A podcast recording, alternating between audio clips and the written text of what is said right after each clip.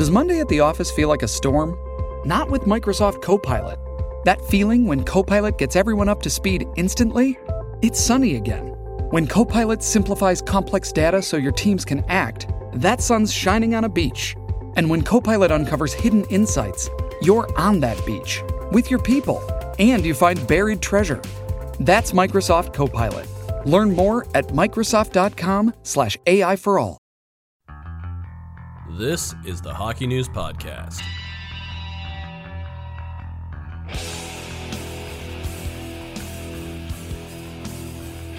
Hello, everybody. Welcome back to the Hockey News Podcast. It's Matt Larkin here with Ryan Kennedy. We are continuing our previews of every division for the 2021 22 NHL season. We move on now to the Central Division, which now has eight teams. The Arizona Coyotes are joining that division, and they will be the team we start with. We're continuing the format from last episode. We're going to start at the bottom of each division in our projected standings and work our way up. So, Ryan, we're going to start with Arizona and we're going to start with the likes. If you can find any, what do you like about the Coyotes for this season? Well, I'm a positive person, Matt. I can always find something to like about a team. What I like about the Arizona Coyotes is they only have three forwards under contract after this season Clayton Keller, Nick Schmaltz, and Andrew Ladd. Uh, and then they have two RFAs uh, in Lawson Crouse and uh, Christian Fischer. Other than that, they have three first round draft picks and five second round draft picks for the 2022 draft. They could very well add to that haul uh, by the time the trade deadline is over. This is a team that is obviously tearing it down to the studs. GM Bill Armstrong is remaking this franchise. He's already uh, remade the front office and, and done a lot of things there. So, I mean, this is a team that I, I don't think they're going to be very good this season, but they're putting themselves in a position to have success long term. This is just the beginning. And I also like Jacob Chychrun. I think he had a, a monster campaign last year, and I expect more of the same from him. So at least you've got sort of a cornerstone guy that you can say, okay, we're building around Chychrun and whatever picks and prospects we can accumulate and and obviously they've already started that process it's true and it's funny with Chychrun and I've said this over and over uh, on this podcast throughout the years. It's the old adage of the big first round defenseman that takes a while to get his offense going. We saw it with Chychrun we saw it with Darnell Nurse Aaron Ekblad Victor Hedman. You go further back Chris Pronger. It's just like it's a time honored tradition and I think people forget how young Jakob Chychrun still is. And in his draft year leading up, he was someone I remember a year out. We were we were looking at him as a possible top three pick. So the pedigree was really strong there for Jacob Chychrun. I wrote under likes. I wrote I wrote literally wrote um no pressure on the team with a question mark because this roster obviously is absolutely barren. And it's clay that the new coach, Andre Tourigny, will be able to mold. And I think he does have a really good reputation. He's coming from the 67s, of course, and also the World Juniors with Team Canada.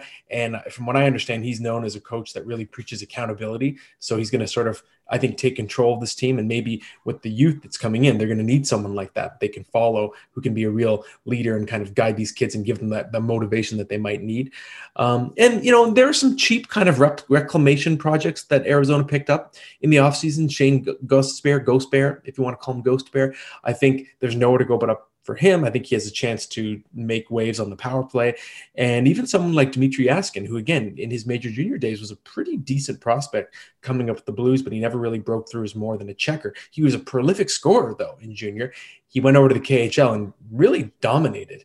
And now he's coming back, and it'll be interesting to see if he can bring the scoring with him this time. That's someone to keep an eye on. And I guess you could argue sometimes this is a good thing, sometimes it's a bad thing, but there's no one really blocking the rookies. So if someone like Victor Soderstrom is ready on defense, he's going to get an opportunity. Jan Jenik last year got a brief opportunity and looked pretty impressive. And maybe even, I think you referenced it in a previous podcast, Ryan Dylan Guenther, who he doesn't really have much competition for a job if he shows enough in camp. So if you like that mentality of giving the kids the opportunity right away, great you could argue uh, uh, at the same time that you know you don't want to throw the kids in when they haven't earned it. So it's a matter of whether they've actually earned the job. Clayton Keller as well. You know, he he's still a generator. He's not really reached the heights of his rookie season, but I still think there's time, and I still think he's doing a pretty good job as someone who can get his chances. So maybe we're going to see an offensive breakout there. I don't think it's it's too late. But what do you not like about the, the Coyotes right now, Ryan?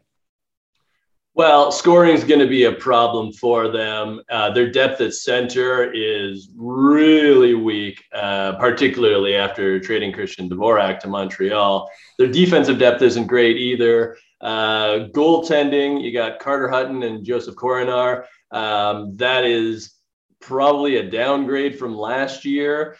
And, you know, this team was uh, not fantastic last year to begin with. So, I mean, they have a lot of holes. Um, you know, again, you know, we're looking to the future here. Uh, you made a great point about Andre Tourigny. Uh, he just brought Mario Duhamel uh, with him, who is his assistant coach with the Ottawa 67. So he'll be joining the Coyotes as well. Um, you know, I mean, Connor Timmins, I think you can add in with uh, Shane Gostisbehere as a, a player who could really surprise. But you know, overall, this is a team that's probably going to get smacked around a bit in that Central Division, at, at least this season, and, and then we'll see what the summer will bring, how quickly they want to sort of uh, compete. You're right. And it's tough too when a team is already pretty barren uh, in terms of talent and you lose Conor Garland, who has been probably their best goal scorer the last couple seasons. Oliver Ekman Larsson, yes, he was a little bit maligned and he hasn't lived up to his contract, but that's still a big chunk of minutes you're taking out of that lineup. It's going to be hard to replace. Even Michael Bunting, who was quite a nice success story 10 goals in 21 games he's gone now as well. So you lose that little injection of scoring. Um, and I, I, do think it's getting close to time to worry about barrett hayton who went fifth overall in that 2018 draft and has really not looked like someone who justified that draft status. Um, you never know because Tourigny obviously was his assistant coach at the World Juniors a couple years ago, so maybe there's a little connection there uh, that can be fostered and help kind of unlock Hayton's potential. Um, but overall, I, I agree. It's just it's one of the most talent bearing rosters in the league. And goaltending was a real strength for the Coyotes with Darcy Kuemper and Antti Raanta. And now you've got Carter Hutton as your projected starter. And with all due respect to Carter Hutton, he was deemed not good enough for Buffalo. That's not a great sign, right? So I don't know. I don't know about that one with all due respect to him. Uh, what's your general outlook? I think we understand where the Coyotes sit, but just give me a summary. Shane Wright or bust. Uh, this is a team that I, I believe will compete for the first pick overall. And and having said that, if they get it, Shane Wright is the franchise center that you could build your forwards around. So I mean, it it all kind of lines up uh, if Arizona does indeed get that first overall pick. I agree. I don't think there's an, a team in the league uh, that is more unabashed as a tanker than the Coyotes this year. Just trading Dvorak for futures right before the season starts really just completely tips your hand, right? You just know exactly what the Coyotes are doing. I remember talking to Bill Armstrong right after he got the job, and he he said something along the lines of like, "It's a dirty mess. It's time to clean it up." Or it was that kind of language, right? He understands. He's just taking a wrecking ball to this thing, and I think the Coyotes, like, I, I think they're almost behaving like they want to win only 10 games. And you also have the Gila River Arena lease, which is not renewed after this season. So don't, we don't even know for sure that the Coyotes are going to remain in Arizona. I don't know if you could put something together quickly to move them to Houston, which is in the central time zone.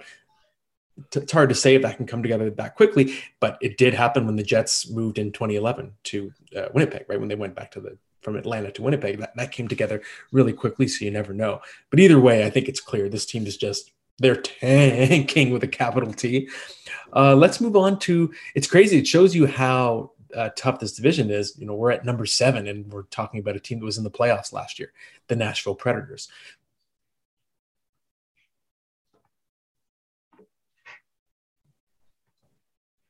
Well, I like Nashville's defense still, uh, even though they've lost some players over the years. Still got Roman Josi. Mattias Ekholm. They bring in, bring in Philippe Myers from Philadelphia via trade, and Dante Fabbro is still growing into his position as a blue liner. So, I mean, just those four guys right away, that's a pretty solid defense core, particularly if Fabbro and Myers uh, can really find their spots along two very established players in Josi, who obviously has a Norris Trophy, and Mattias Ekholm, who I think is seen as one of the sort of unsung heroes of defense in the NHL, where it's like, if you know, you know. So, I mean, Nashville, they can always fall back on that. Uh, you know, and goaltending has been pretty decent. Um, you know, Juuse Saros, I'm long-term viability. I'm I'm sure I'm still not sold uh, in terms of playoffs uh, based on his size. But I mean, regular season, he can certainly get the job done. So I think you know, scoring on Nashville is not going to be the easiest thing. For sure. I, I, just, in general, I like that David Poile was not fooled by the late season surge because you know we were talking about the Predators as a big time seller. Philip Forsberg and Mattias Ekholm, all those guys were on the block about a month before the trade deadline. Then Juuse Saros plays out of his mind. He was statistically goal saved above average, the best goalie in the league last year, and he carries the Predators into the playoffs.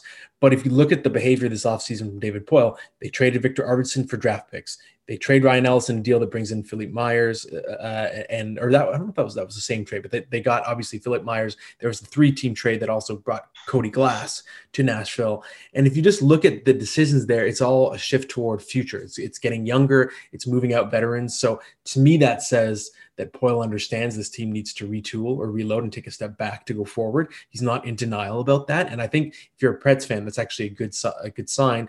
And it's also sort of opening up opportunities, right? So someone like Eeli Tolvanen, for example, who was massively hyped a few years ago, he had a really tough learning curve, but last year he showed signs of breaking out.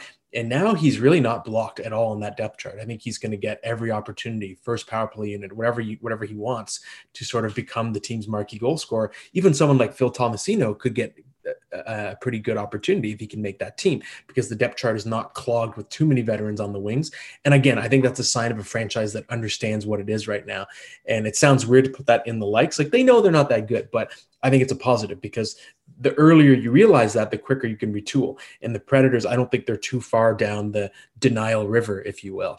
And so good on David Poile for recognizing that. What do you not like about the Preds? Well, you know, this was a bottom 10 offense in the NHL last season, and I don't think they got any better. Uh, you know, you mentioned uh, losing Arvidsson, and, you know, maybe Eeli Tolvanen takes the leap. Uh, I, I mean, that would obviously help considerably.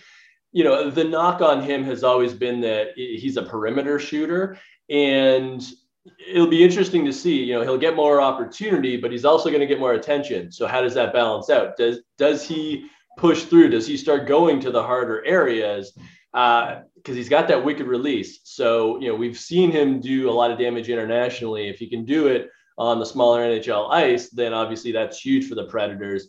But you know, overall, I, I, still see a forward core that has some pretty expensive guys who have not lived up to their contracts and are not producing at a rate commensurate to their pay they do have Philip Forsberg still, and he is a gem. Um, but I'm worried about how much they can produce. again, especially in what's going to be a pretty tough division. For sure. And and Ryan, you're being too nice. You, you, you mentioned you hinted at guys who are not pulling their weight relative to salary. Let's name names, man.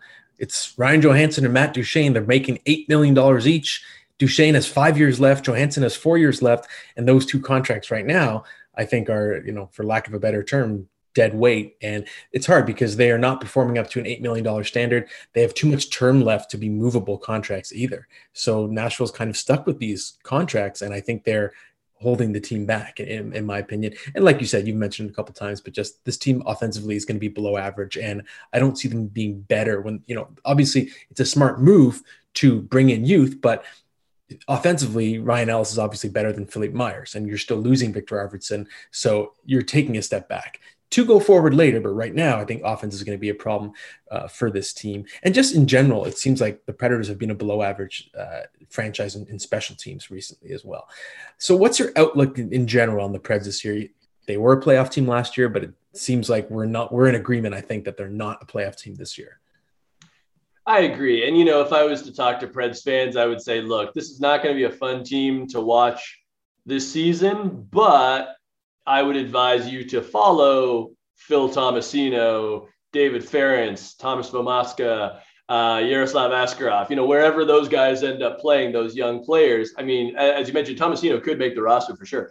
I'm almost wondering if David Farrance could make it as well because he is a pure offensive defenseman. And, you know, I mean, obviously Josi can put up a ton of numbers, but, you know, that sort of Ryan Ellis, that that young Ryan Ellis, I think David Farrance could kind of fit that mold if they uh, if they could find a spot for Farrance there.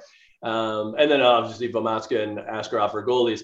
Um, if you kind of follow those guys, then you can say, okay, well, you know, next year, year after that, could be some fun here. Uh, as for the the current product, it's it's going to be a bit of a slog.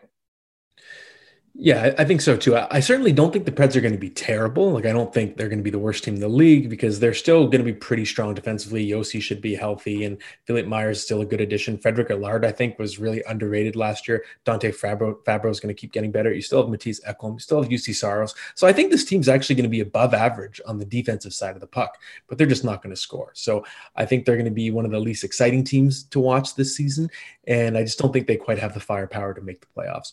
Let's move on now to a team that does have a lot of firepower. It's more a question of have they improved in other areas.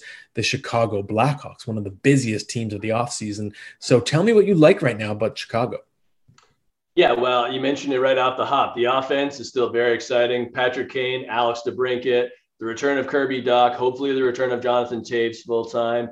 So they're going to be able to score and they're going to be fun to watch out there. It's it's really amazing how Patrick Kane he's he's almost found like a, a second life in Chicago. He had those great years, you know, uh, a while ago, and now he's putting up another sort of second Patrick Kane era of great numbers. It's really kind of interesting to watch. Um, and then you got Marc Andre Fleury coming in net, you know, a guy that can obviously, um, you know, steal you some games and stand on his head and has a great personality. So I think in terms of uh, scoring goals and the last line of defense, uh, Chicago's in pretty good shape.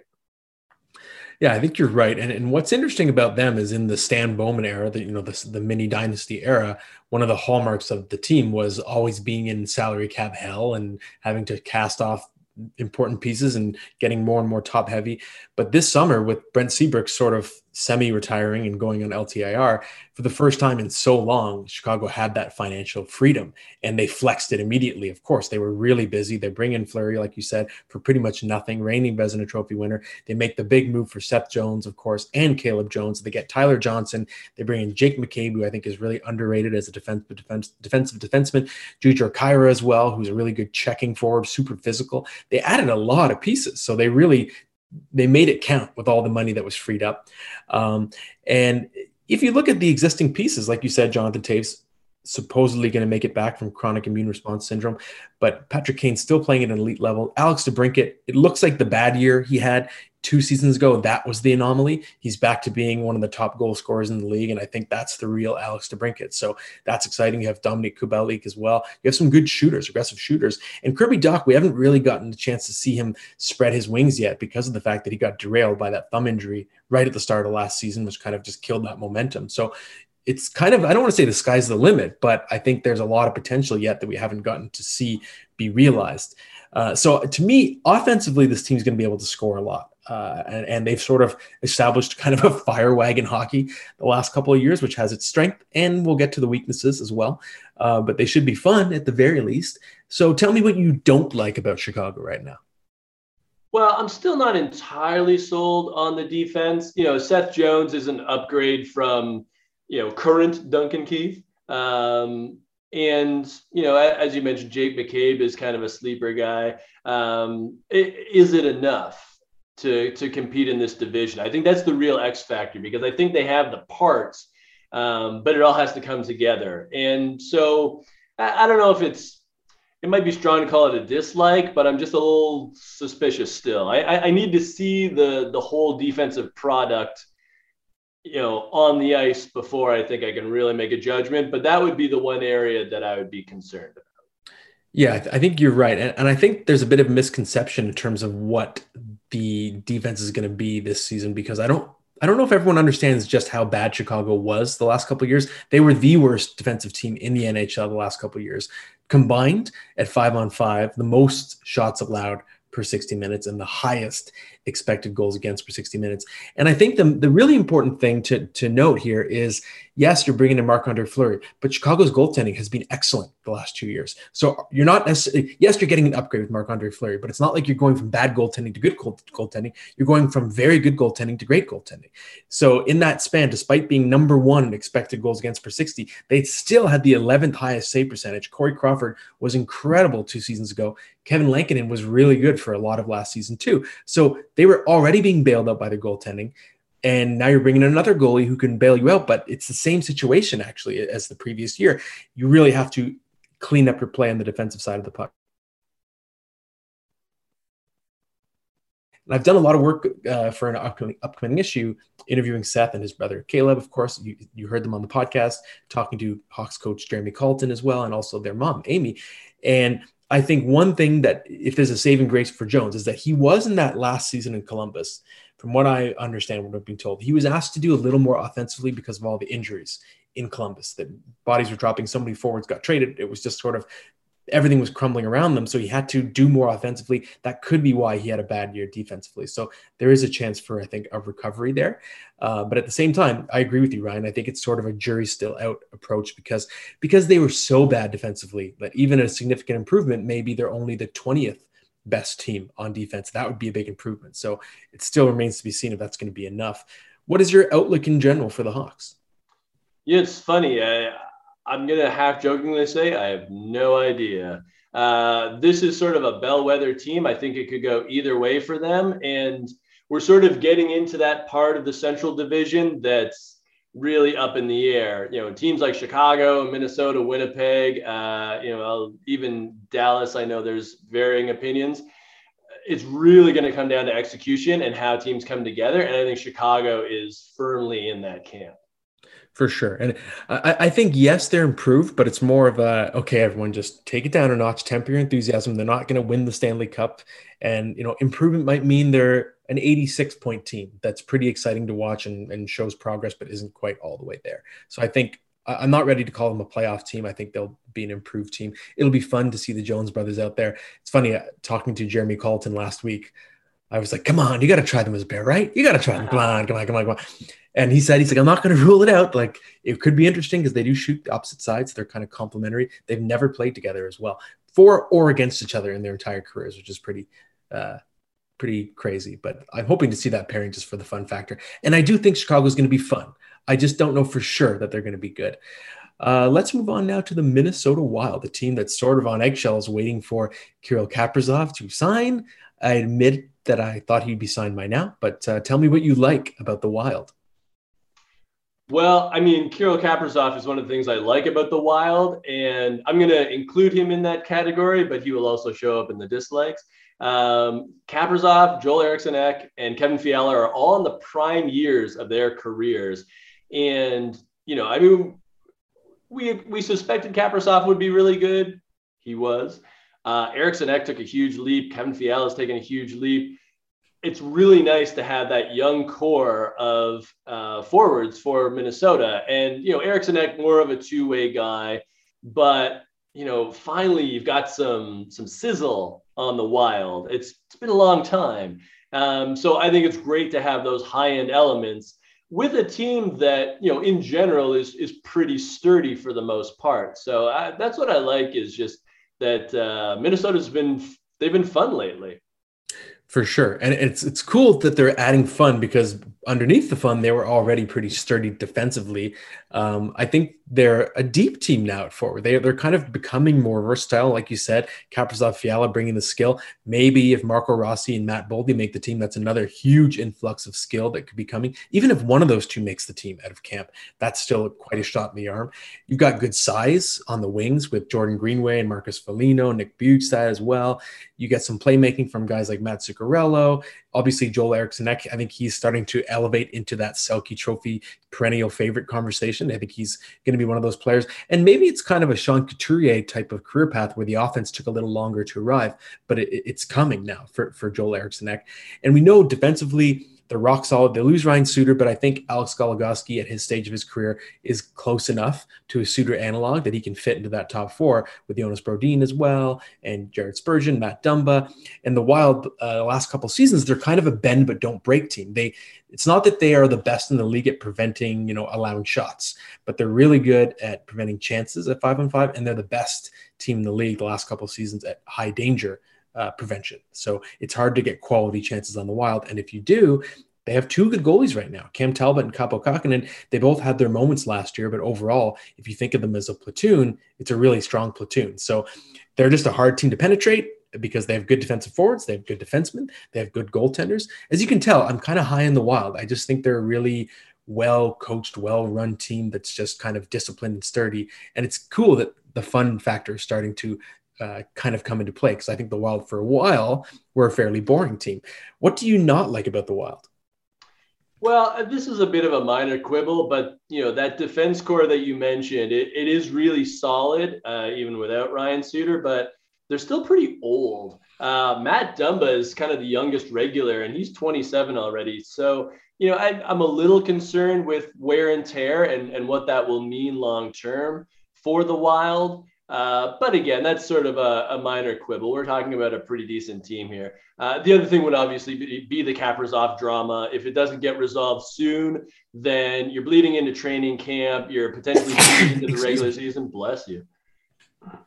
Seasonal um, allergies. I got them bad. I got them so bad. Worst in 10 years. There you go. Matt's allergic to Kaprizov drama. It's bad for his uh, his reactions. Uh, yeah, you know, and we saw this uh, a couple of years ago with William Nylander in Toronto. That you know, you want to get these things done. You want the player under contract as soon as possible so he can get into the flow. You know, particularly since you know last year was not a, a normal season. You sort of want to get it back on track, especially with a guy that's only been in the league for a short amount of time. So hopefully that'll get solved. You know, within the next week or two.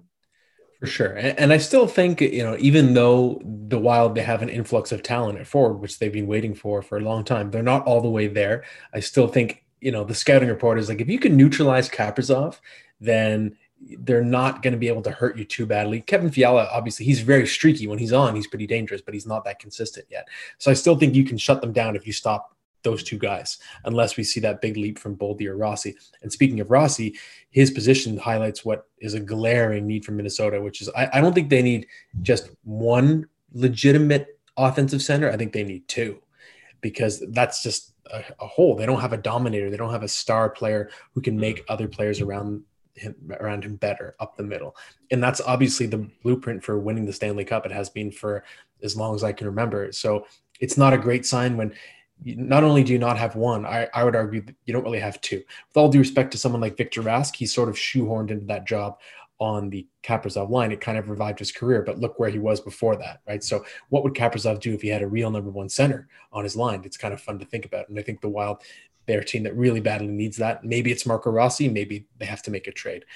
Um, so, what is your overall outlook? Are you a believer in the Wild this season? I believe they're a bubble team, and I, I think it's going to be a very close division. So that's sort of where I'm comfortable putting them. Uh, I think they can they can definitely be a playoff team, but they could uh, they could also have some bad luck and, and just miss. Mm-hmm. I'm going to make my prediction, assuming that Kaprizov is there, of course. So if he's there, I, I like this team. I think they're underrated. I think they're just really deep, and they're strong in their 200 foot game. And I think their team, obviously, they gave Vegas a really good run last year. And I don't think that was a fluke. I think that the while they're legit and as they keep getting their prospects graduating, especially up to a team that was, I think, really unlucky last year, starting the year, having to wait because of COVID, played a really condensed schedule, the Dallas Stars. So, what do you like about Dallas, Ryan? Well, I mean, this has been a great defensive team over the past few years. I think Rick Bowness has done a tremendous job. Uh, and then they add a very motivated Ryan Suter. You know, we just talked about the Minnesota Wild. Uh, that's the team to bottom out. You know, Ryan Suter is a driven guy who's going to want to prove that, you know, he is not over the hill. He can still give you 22, 23 minutes a night of solid two way hockey. So you add him to a defense core that already has Miro Heiskanen, a tremendous young star in the league, um, and a guy like Esa Lindell, who just sort of does his job very well and you know doesn't ask for any uh, spotlight. I, I, really like the defense core. The offense is going to get Tyler Seguin back. And, you know, in Seguin's absence, Roope Hintz and Denis Gurianov stepped up. So you've got that, you know, that continuing to rise young group, and then you've still got the old guard of Seguin and Benn. I think the timing is really good for this Dallas team to put together another sort of sleeper run uh, because I don't think they're going to be anybody's favorites necessarily, but this is the type of team that they're just really nasty to play against in the playoffs, not because they're particularly you know physical or dirty or anything like that but they're just really efficient and really structured um, so I, I, think they have the makings of a very good team. Yeah, I think I'm with you. And um, I do love that decor. You also have Esa Lindell back there and John Klingberg. Esa Lindell, one of the best penalty killers in the game. And yes, you did lose Jamie Oleksiak just as he was blossoming, but bringing in Suter and also Jani Hakanpää was a nice addition too. That guy, he he's physical. He just throws his weight out there a ton. And if that's your number five, I think that's pretty solid. Uh, and I just like, you know, if we look at the peak of the Benn Seguin Radulov trio a few years ago, that was when Dallas was characterized as very much a one line team. And it was there was a lot of hand wringing over the, over Dallas's early round picks, whether it was Faksa or Denis Gurianov, guys like that that weren't really blossoming and reaching their potential yet. But eventually they started to. They just bloomed a little bit late, and I think that was especially true for Roope Hintz, who I think was actually one of the most dominant players in the league last year. And he, I've said this many times before, he's just a really difficult player to match up against because he's quite big, but he's also quite fast and he's a center. He just he does a lot of different things well. He's just very tough to contain. He had great chemistry with Joe Pavelski and Jason Robertson, and now that is that's your your number one line. So it takes a lot of pressure off Tyler Seguin, Jamie Brand, Jamie Benn, even Denis Gurianov or Alexander Radulov. They don't have to be the top scorers on the team anymore. That can be your secondary group. And I think if those are your secondary guys, it's like, okay, that's not bad. And in net, you know, I, I don't know what on earth Dallas is doing. I think Jake Oettinger is ready to just be the starter. He was pretty good last year, but Despite that, if you have Braden Holtby, Anton Khudobin, Jake Oettinger, we assume Ben Bishop is out, but the other trio, someone's going to be stopping the puck pretty well for you between that trio. So I would say in general, goaltending is a is a plus for Dallas, even if I don't agree with how they're deploying it. Uh, do you see any problems with Dallas right now? Things you don't like? Well, you know, I think injuries kind of loom with this team, and you know, I think it's just kind of bad luck. Um, you know, you mentioned Ben Bishop. You know, will he play this season? You know, how how is he coming along? And obviously, they they've got their contingency plans, uh, bringing in Braden Holtby, keeping Anton Khudobin, and uh, as you mentioned, a great young goalie in Jake Oettinger. Um, but you know, Seguin's coming back from a, a really serious injury. You know, how is he doing? They do have some older players on this squad, so can they stay healthy enough? um, that they can make a long run. Again, it's it's not a major concern because you can't predict injuries, but this is a team that has been stung by them uh, very recently and in a big way. So I think it's something to keep an eye on. For sure, and uh, age is, is definitely a factor. Um, according to EliteProspects.com, the Stars are the third oldest team in the NHL. Average age is 28.96, and they're the oldest team in the Western Conference. So time is definitely running out. It's a bit of a creaky team. Um, and if you look at Tyler Seguin, the hip surgery, right? You see Nikita Kucherov is the major success story, story coming off the hip surgery. Uh, he's a little bit younger than Seguin. I think he's, I think Kucherov was drafted a year after Seguin. Um, but Kucherov also, you can make a case that he's the exception. If you look at what happened to Ryan Kesler, his career was never the same once he started having those hip problems. And Seguin's own teammate, his own great buddy, Jamie Benn, had hip surgery. I think he had surgery on both hips, if I'm not mistaken. And he's someone whose game sort of fell off a cliff and he went from an elite player to more of a secondary player in a hurry. His body has aged quickly. And he, he's also someone that had, had hip problems. So we don't know for sure if Tyler Seguin's ever going to be the same. Uh, and if that starts to crumble, Radulov obviously is getting up there too. Then your secondary group maybe is not as sturdy as it might seem because the age is really uh, high. So I think that there is a sense of urgency with Dallas. Even the fact that you're signing Ryan Suter, that basically is holding a sign saying, yes, we need to win now. So I know, Ryan, you're pretty bullish on Dallas. So give us your overall outlook on why you like this team. Yeah, I think they're a sleeper pick to to go to the cup final, maybe even win it. I think they have all the elements. It's you know, it's going to take some good fortune, but I think they have all the elements. Like I say, they, they're not the type of team that's going to finish first in their division necessarily, but they're the type of team that could really grind you down in a playoff series. And and obviously they have the the scoring and the goaltending as well. For sure. And, and it's funny, a year ago, I projected Dallas to take a big step backward. This year, I'm going the exact opposite. And it's it's mainly because of Hintz and Robertson. When your key players are yes, you're an old team, but your most important important players now are your young guys. So it's Hintz and Robertson, and it's of course Miro Heiskanen. So when it's the youth movement that's actually taking the torch to be the high impact players, then it's okay if your secondary guys are, are old. So I do think we're going to see a nice bounce back in Dallas. Let's move on now to the St. Louis Blues. I think this is a pretty hard team to project, um, but tell me what you like about them. Well, they still have a deep, heavy forward core. Um, adding Pavel Buchnevich and Brandon Saad, uh, I thought that was that was pretty good. Uh, you know, you lose Sammy Blais. Uh, you know, we're not sure about Tarasenko right now, but you know, Buchnevich had a better season than Tarasenko last year, and there's no reason to suspect that that's going to drop off. You know, Buchnevich is still a pretty young guy. Uh, the defense is still great. You know, guys like Torey Krug and Colton Parayko, uh, they run pretty deep back there. I, I, think that they have, you know, what they've had the past few seasons, which was uh, a lineup that's really going to lean on you. And of, of, course, they still have Ryan O'Reilly as their their marquee two way center. I mean, this is a team that's going to compete every night, and they're going to win more often than not. For sure. And it helps. So, you know, they do have a lot of holdovers from the 2019 Cup team. Of course, it's not too far removed from that that season. You know, Ryan O'Reilly, Colton Parayko in defense, Jordan Binnington in net, Brayden Schenn. Uh, and I just, I, I, like you said with, with Saden Buchnevich, I really like St. Louis's top nine. I, I, I think it's super deep and it's versatile. You have strength up the middle, of course, with O'Reilly and and, and with Brayden Schenn, and you have some exciting youth. Jordan Kyrou, I think, really showed some nice progress last year. Robert Thomas, obviously, he was injury er, he was injured last year, so he's his growth is sort of stunted. But there's still a lot of time for him to figure it out as well, and there's not a ton of pressure on him because that group is really deep. Uh, and then David Perron, he's so underrated. He goes out there, he can play on any line, he can play left wing or, wing or right wing, he can play power play, and he just gets his points. And he's someone who I just think goes out and does it every year, and no one talks about him. But that's another valuable piece of that top nine.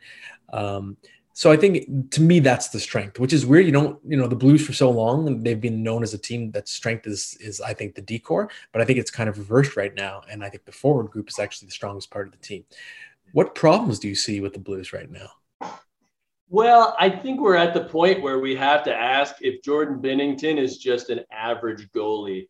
Um, hasn't won a series since that magical Stanley Cup run which makes you know and I, have talked to some experts on this you know with with other nhl teams and you know they, they point out that some goalies they sort of hit their peak right away uh, whereas other goalies might struggle early on and you sort of say okay well that guy's not an nhl starter but then over time you know they get a second chance and and you say oh okay well maybe the first impression was wrong there. So it, it can go either way with binnington you know, his first real exposure to the NHL was fantastic. You know, goes all the way to a Stanley Cup uh, championship. But after that, I mean, it's been a struggle. If you look at his numbers, they're not great, uh, especially in the playoffs. And for the Blues, I mean, you're you're still in your window. So if you can't get above average goaltending, I mean, eventually you're going to run into another team that can compete with you in terms of skaters, but will best you in net. And then you're kind of sunk. So I think Binnington needs to step up, or St. Louis is going to be kind of stuck as a team that can maybe win around, uh, but probably can't win too. Yeah, I think that's fair. And, you know, with Binnington, the last two seasons in five on five, so 69 goalies have played at least a thousand minutes in the last two seasons. Okay. So that's almost like the entire population of starters and backups. Um, and Binnington's 26th in in goals saved above average per 60 minutes. He so he grades out as starter material, right? If you're in the top 32, um, but still just only slightly above average relative to the group. Um, so to me, it's like, okay, what does that mean for the Blues' identity if they're goalie who seemed to be elite is just like he's fine. He's pretty good. That may be the case. It's still you know there's still time in his career to change that reputation but it's still something to consider. Um, and you know it's weird to say but I, I, actually think that the D core now is a weakness not even a not, not only is it not a strength i look at it on paper now and i'm like hmm because obviously you lost alex pietrangelo last season you lose Vince Dunn this offseason. So there's more pressure on Torey Krug. Torey Krug was fine last year. I just don't think he was as dominant as he was in Boston. You have Colton Parayko. But in general, like, you know, Justin Faulk obviously had a good year too, but you're not very deep.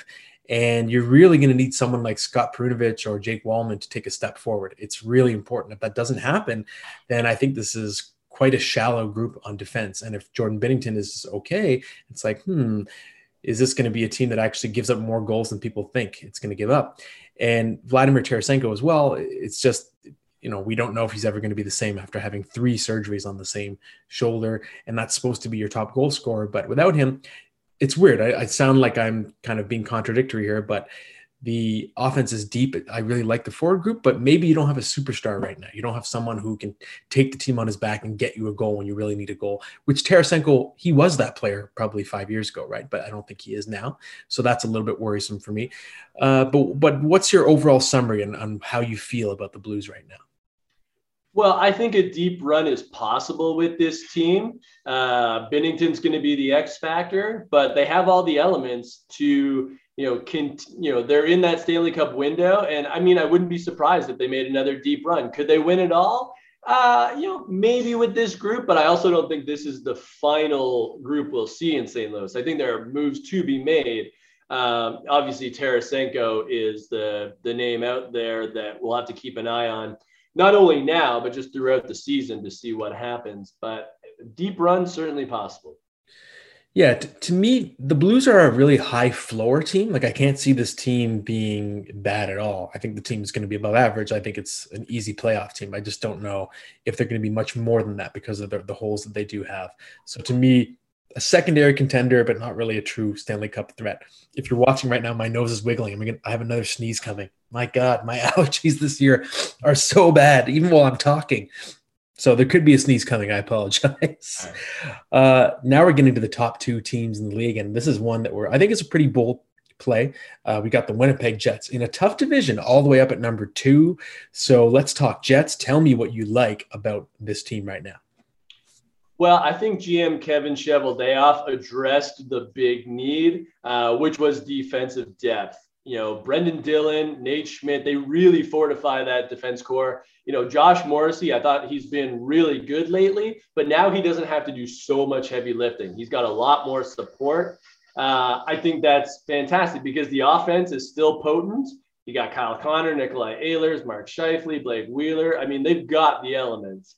Uh, and then Connor Hellebuyck in net, still one of the best in the league. So you have everything you need um, you no longer have that weak point on defense where guys were probably trying to do, uh, not that they were trying to do too much, but just they had to cover more than necessary. Guys like Morrissey and Neal Pionk. So I think this is a team that um, they, they've got it all, and now it's just a matter of going out there and executing. For sure. And I like the expression got it all because we know that they were established with some very enviable strengths with that amazing forward depth, star power. Nikolai Ehlers took such a big leap forward. And I still think Kyle Connor is underappreciated, really fast, one of the better goal scorers in the league. Mark Scheifele, it goes on and on. Connor Hellebuyck, of course, one of the best goalies in the world. But we know that part of the reason why Hellebuyck had that great reputation and won the Vezina was because he was doing such heavy lifting, bailing out a team that was leaving him hanging out to dry, allowing some really high quality chances. So bringing in Brendan Dillon, who's just a great penalty killer and just you know big wingspan, and, and, Nate Schmidt as well. I think it really changes the identity of the franchise. And I also am really interested to see what happens with Pierre Luc Dubois. So I, will tell a story from this happened yesterday. So um, the NHL had its player media tour. We did a bunch of interviews with players from Canadian teams, uh, and one of the most interesting ones was with Pierre Luc Dubois. And we asked him about, you know, what happened last year. It was such a down year for him, and he was really frank. And he said, you know, he's like, I don't even like saying this because it sounds like an excuse, but it wasn't because we asked him about it. And what he explained was the whole year he was playing catch up because there were COVID problems where he wasn't even allowed to train for a while. Then he gets traded. He's quarantining. He can't be with the team.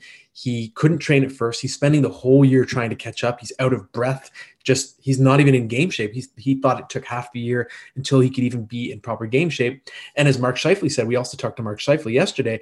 He couldn't bond with the team. You know, you arrive on a new team, you quarantine, you have to do most of your bonding over Zoom. You can't go out to dinners and do all the things that bring a team together. So to me, everything that could have gone wrong went wrong for Dubois last season, and that's not the real him. And I think he did a really good job explaining in, in, a, in a way that made a lot of sense why he had a down year. And I, I, expect a really big bounce back from him because he had a proper summer to train and get himself into great shape. So that's to me, you could say it's in a it's in a dislike category, but I think it's a like when there's nowhere to go but up for Dubois. I think he's set up for a much better year, and we know the potential is still vast with him. Uh, do you see any problems, any any warts on the Jets right now? Well, I didn't like how they left the playoffs last year. I think they went out really soft, and you know, losing Mark Scheifele early on to suspension obviously did not help. But eh, there's something there that lingers where you sort of say, okay, is there something wrong with this group? And again, you know, Brendan Dillon, I think will really help in that respect. Um, but there is just sort of that lingering odor of, of how they went out that makes me wonder if this group uh, has what it takes, if they have that edge to to go all the way. Yeah, for sure. And, and I think it's fair to kind of pick an intangible because you know we're at we're nearing the top we're at the number two team in the division now and there obviously aren't too many things we don't that we dislike about the team and i i, I actually had a hard time deciding what i don't like so it's a sign that you know we must think the jets look pretty balanced this year. But I do think there's a lot of pressure on this group. This has got to be the year, I think, to break through. They finally fixed the problems on D. And I think there's pressure on Josh Morrissey. I think that when Jacob Trouba was in town, Morrissey was really blossoming as a premier defenseman in the league. I don't think he's been nearly as good since that trade happened. And I don't even know for sure if he's a true number one defenseman. So he's got the support now, as you said, Ryan, and it's up to him now to show he can still be that number one guy. He's still young enough. Uh, so give me a summary on the Jets, the outlook. It's time for a long run. Uh, we've been waiting for it for, I mean, a long time now, at least five years. Uh, it's time. It's time for Winnipeg to, you know, play in a conference final, maybe even play in a Stanley Cup final. This is this is the time to do it. For sure. And, and it's a rare offseason in which I think armchair GMs and real GMs were completely on the same page. It was like, come on, you know, fans on Twitter, we need we need defense, we need defense. And then Kevin Cheveldayoff is like, well, guess what? I got you some defense. Yeah. And I think there's a nice synergy there where everyone's happy. At least from what I've seen, it seems like Jets fans are pretty pleased with what was done in the offseason. So I like the moves as well. I just think it's a team that has nowhere to go but up as well with those moves. We're at the top of the division now, probably the sexiest team in the NHL, the Colorado Avalanche. but the first thing I wrote under likes was just lol. But uh, what do you like about this team?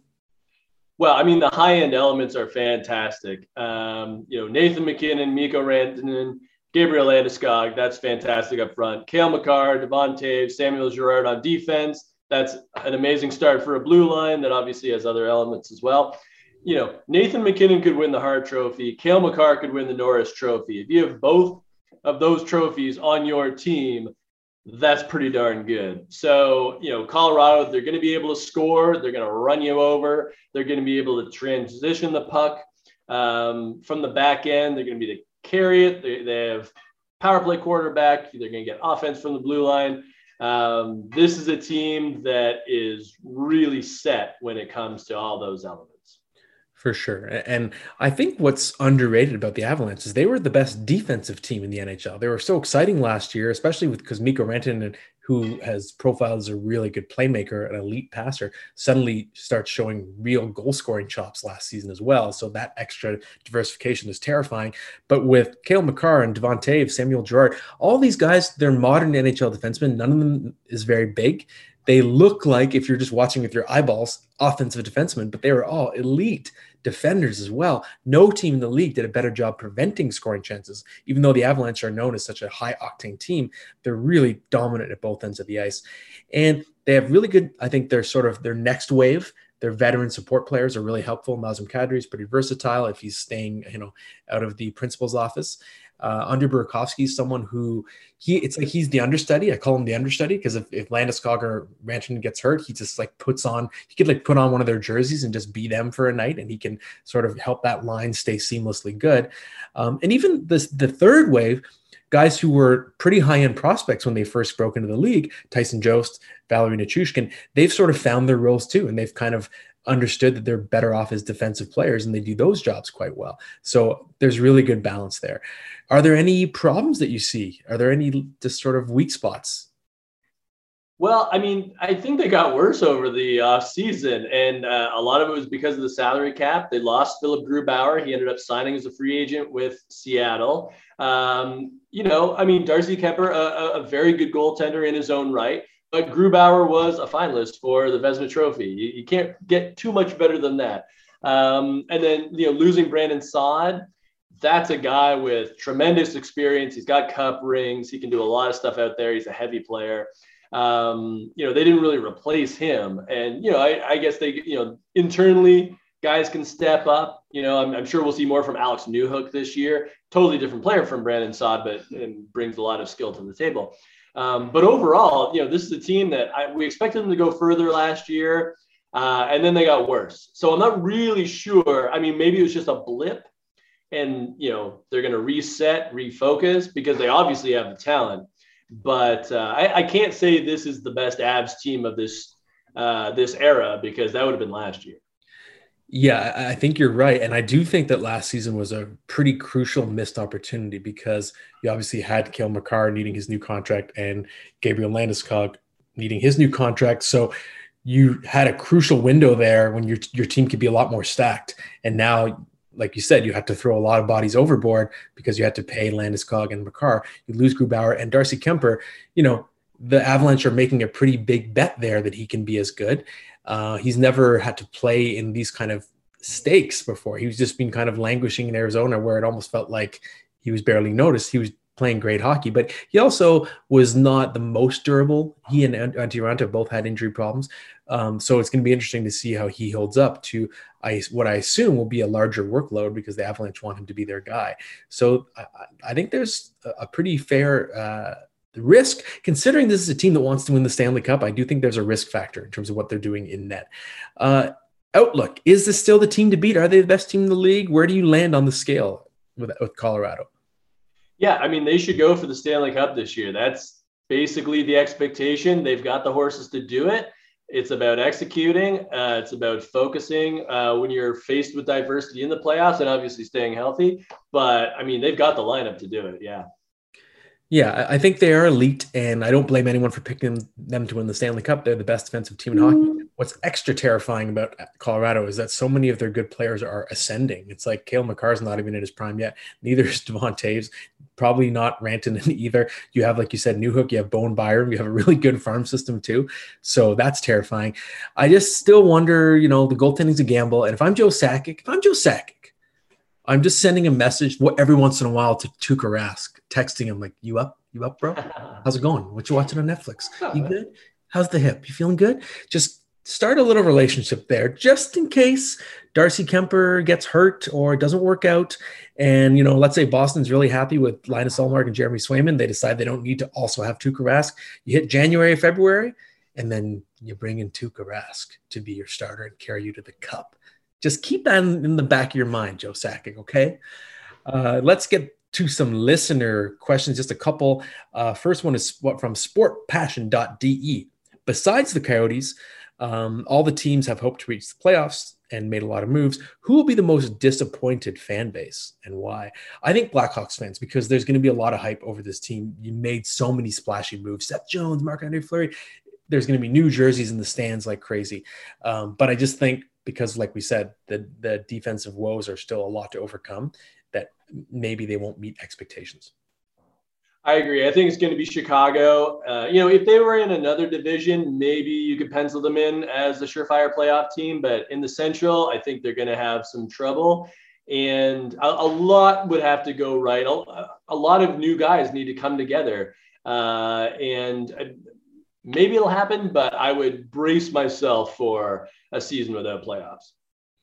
Alrighty, and uh, we'll do one more. This is from Sabres Tank 2.0. Are the Blues contenders no matter if they keep Tarasenko or get rid of him? I personally think they're better off getting rid of him because we know they're in a position where if they trade Tarasenko, it's not going to be for futures. It means it's going to be a hockey trade. So they're going to be bringing in someone who can also make an impact and maybe someone that has a lower injury risk than Tarasenko. So to me, I think for all parties, and also it could be a distraction because Tarasenko requested a trade. He's still there. I don't know how that's going to affect that dressing room as well. So to me, it's best for all parties if Tarasenko is traded. Mm.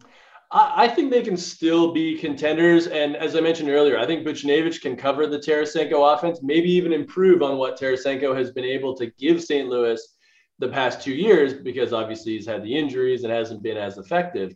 Um, so given that, they might even be a bit better uh, between Buchnevich and Saad. Uh, if they trade Tarasenko, obviously they're going to get something back in return. Um, anything that they get in the present, I think at this point would be kind of gravy. Um, but yeah, I think they should be good to go. All righty. Uh, so we're going to end the podcast. I promised that we would use the rapid fire we didn't have time to do last week. So we will carry it over I'm ready, Ryan, for your second shot at this rapid fire. All right, let's do it. I was worried that I was going to be like Lindsey Buckingham on uh, What Up With That from SNL from a couple of years ago. So, oh man, uh, so good. Great reference. So good. Here we go. Okay. Scones versus buttermilk biscuits. Who you got? I missed the first part. Butter what did you say? Scones? Oh, scones. Okay. Or buttermilk biscuit. Uh I'm a I'm a buttermilk biscuit. I like southern cooking, baby. Nice. Yes, me too. I've been making them on the regular uh, during the pandemic. They're fantastic. Uh, I'm not really a English tea guy, so scones, you're boring. Sorry. And they're dry, uh, man. That's right. Second, who leads the Coyotes in scoring this year? Oh man, Jacob Chychrun.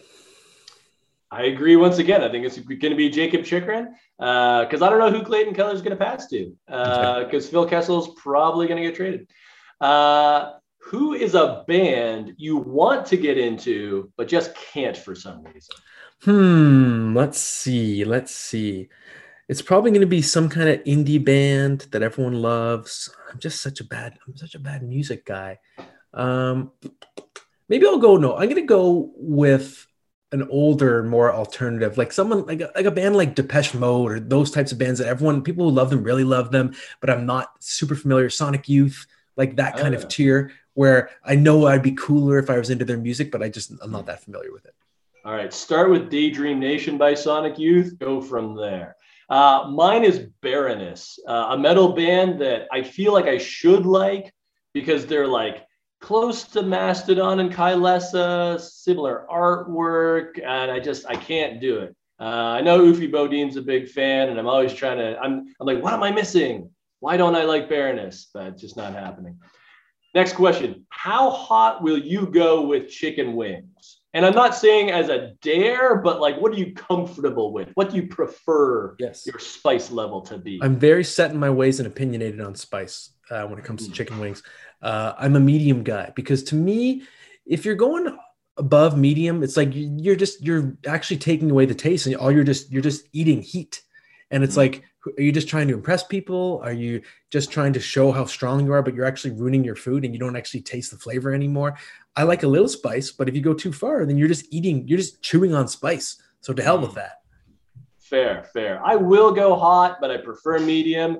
I will say I went to Duff's, a, uh, a spot in Buffalo uh, a couple of years ago, and they actually tell you uh, what their ranking is. And I went medium. I should not have. Medium was too hot there.